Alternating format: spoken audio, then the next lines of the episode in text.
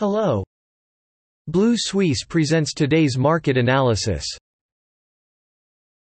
Capital Markets Overview In trading on Wednesday, September 15, the U.S. stock market tried to correct after the recent decline. The locomotive of the S&P 500 growth was the shares of energy companies, which rose in price thanks to the strong dynamics of oil, while the Nasdaq 100 Technology Index felt less confident and declined for the sixth trading session in a row.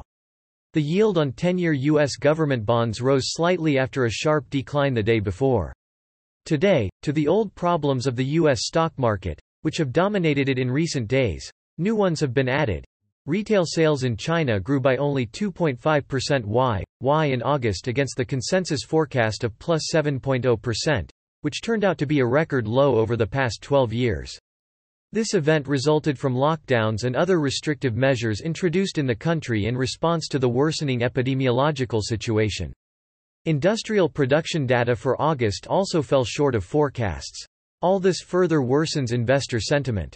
The S&P 500 has reached short-term oversold levels, but the overall negative background does not allow it to correct upward so far. Therefore, in the absence of new drivers for growth, the market began to consolidate. A week later, the Fed will hold a meeting at which the regulator can clarify its plans to reduce the asset purchase program. In the meantime, the U.S. stock market is under the influence of a negative seasonal factor. September is traditionally the weakest month of the year for the S&P 500, but October and November are known for much better dynamics. AbCellera rose 6% after a multi-year partnership with Moderna to research antibodies for mRNA-based drugs. Berkeley Light shares fell 11.9% after Scorpion Capital announced it was short. GreenSky shares gained 51.8% on news that Goldman Sachs is buying the company for approximately $2.24 billion. Roblox shares lost 2.4% after reporting a drop in active users in August. Shares of Wynn Resorts were down 8.1% after dropping 11% the day before.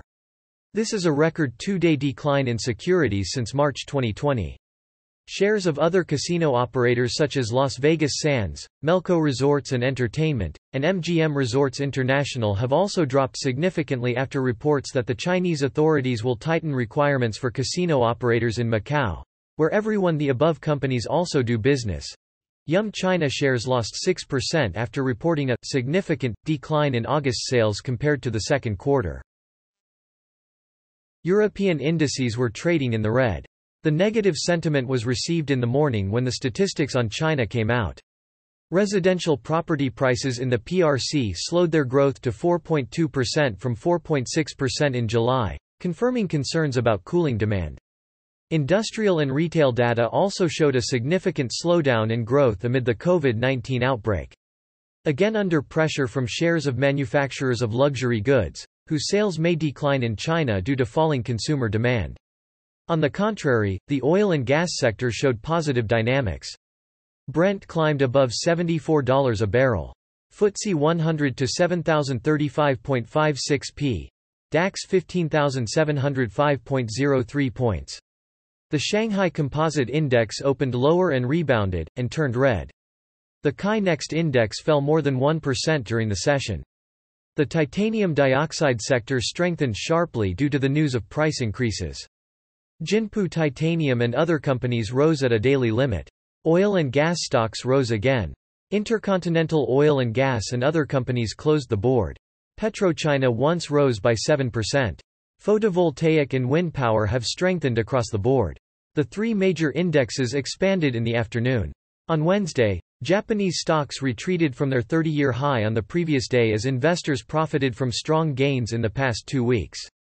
Concerns about China's regulatory actions dragged down SoftBank Group and real estate stocks. The Nikkei index closed down 0.52% to 30,511.71 points. On Tuesday, the index broke through the February peak and hit 30,795.78 points, the highest level since August 1990.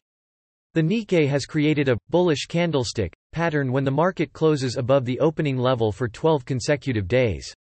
This is a sign of strong market sentiment. The Topix stock index fell 1.06% to 2096.39 points, SoftBank Group fell 5.8%, as the Chinese government strengthened Alibaba's supervision and other Chinese technology companies, and investors' concerns about SoftBank's risk exposure affected the company. That is all for today. Visit Blue Suisse website for more analysis for free. See you tomorrow.